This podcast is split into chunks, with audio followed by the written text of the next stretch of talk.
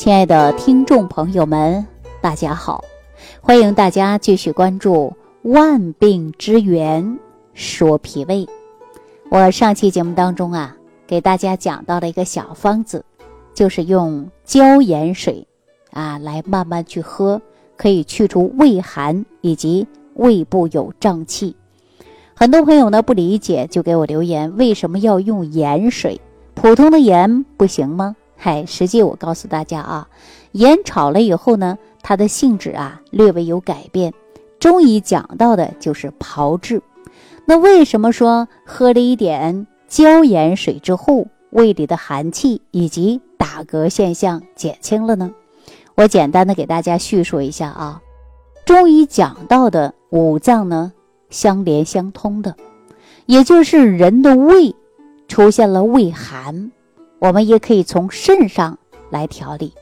如果说胃寒啊，大家会产生一些打嗝和胀气。那如果用了一些淡盐水之后，盐大家都知道吗？它是咸的，咸可以入肾，调动肾的阳气啊。当阳气足了，它可以呢温煦于脾胃。所以说，我们受寒引起的打嗝和胀气，这不。很容易就得到解决了，再加上一个外敷的办法，就可以把我们痉挛的问题呀得到改变。所以说打嗝胀气的问题啊就得到了解决啊。所以说道理方法都很简单，只要大家懂得了这个原理啊，自然而然的就可以收获到很多效果。那今天呢，我们跟大家分享什么呢？现在很多人呢经常跟我说，我是上热下寒。啊，上边热下边寒，什么叫上热下寒呢？我给大家呀举个简单的例子，你看我们这个火苗，它有往下走的吗？大家说你平时啊家里的煤气火也好，你烧炉子啊点火呀都可以，你会看到这个火是往下走的还是往上走的？啊，大家说是往上走的，对，火是往上走。那我再问问大家，水是往哪里流的？水有没有往天上跑的？大家说没有，水是往下流的。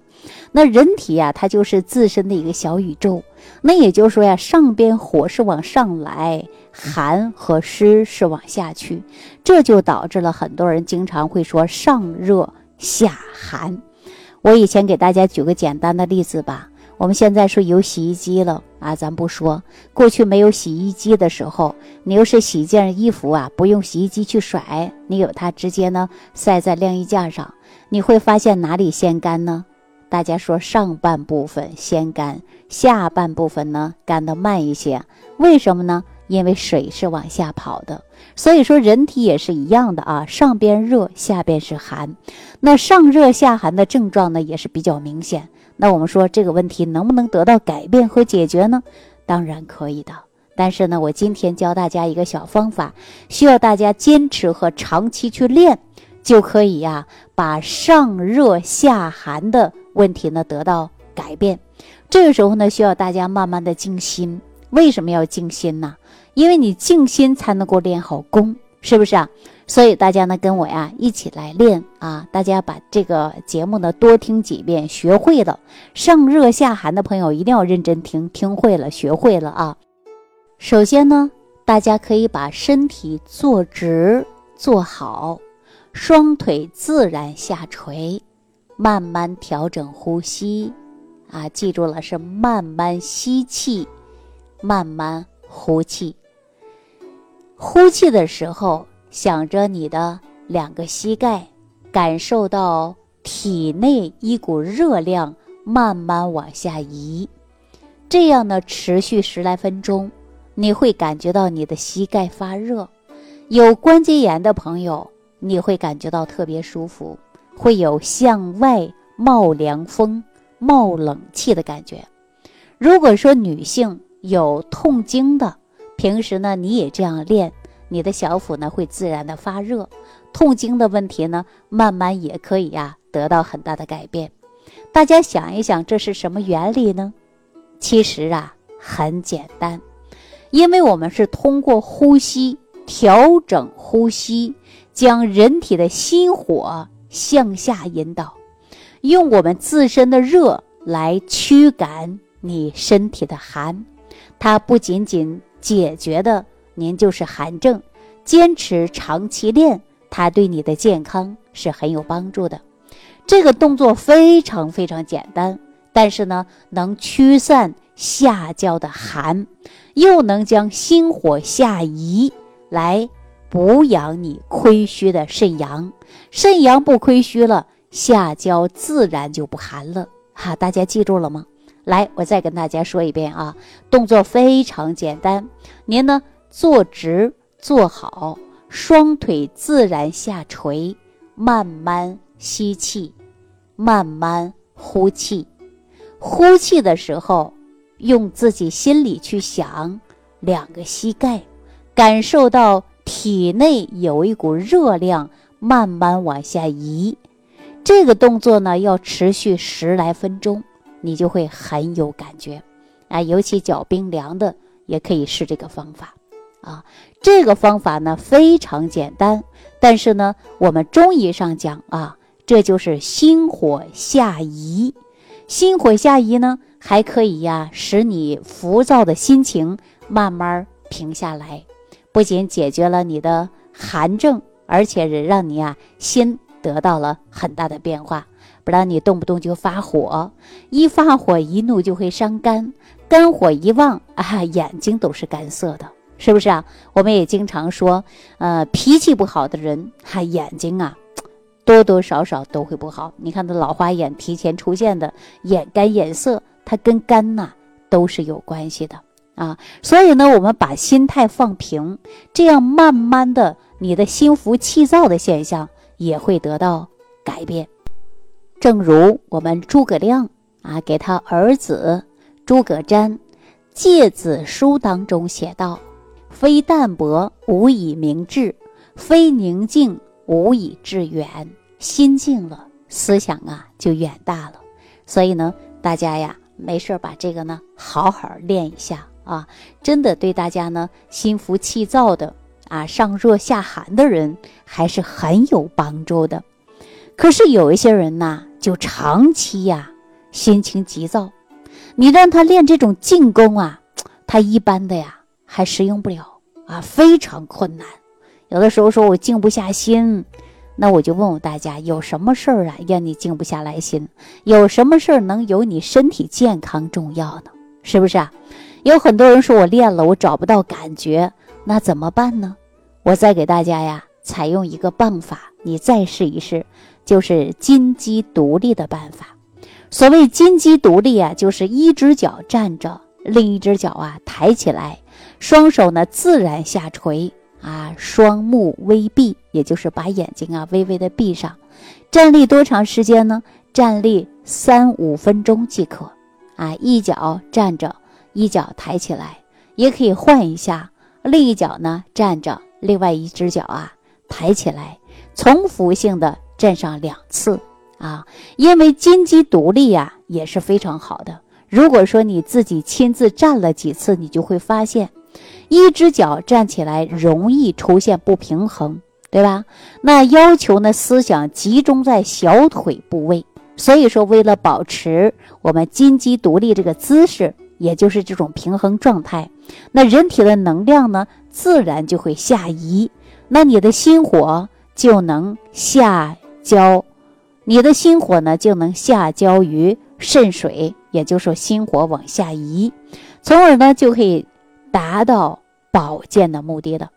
啊，不仅呢心肾不交的人可以练习啊，肝阳上亢的人、血压高的、头晕晕的、整天头晕脚轻的人啊，腰膝酸软的人都可以来练。那为什么呢？因为血下行啊。人体的下焦得到了补养，那肝阳上亢的问题就得到了抑制，肾虚的问题它自然而然不就好了吗？那我们说这个方法很简单，大家不用花一毛钱，只要你坚持，定会有收获，对吧？看你能不能坚持住了。如果说练到三下两下没感觉就算了，那我呀，那也就没办法了，是不是啊？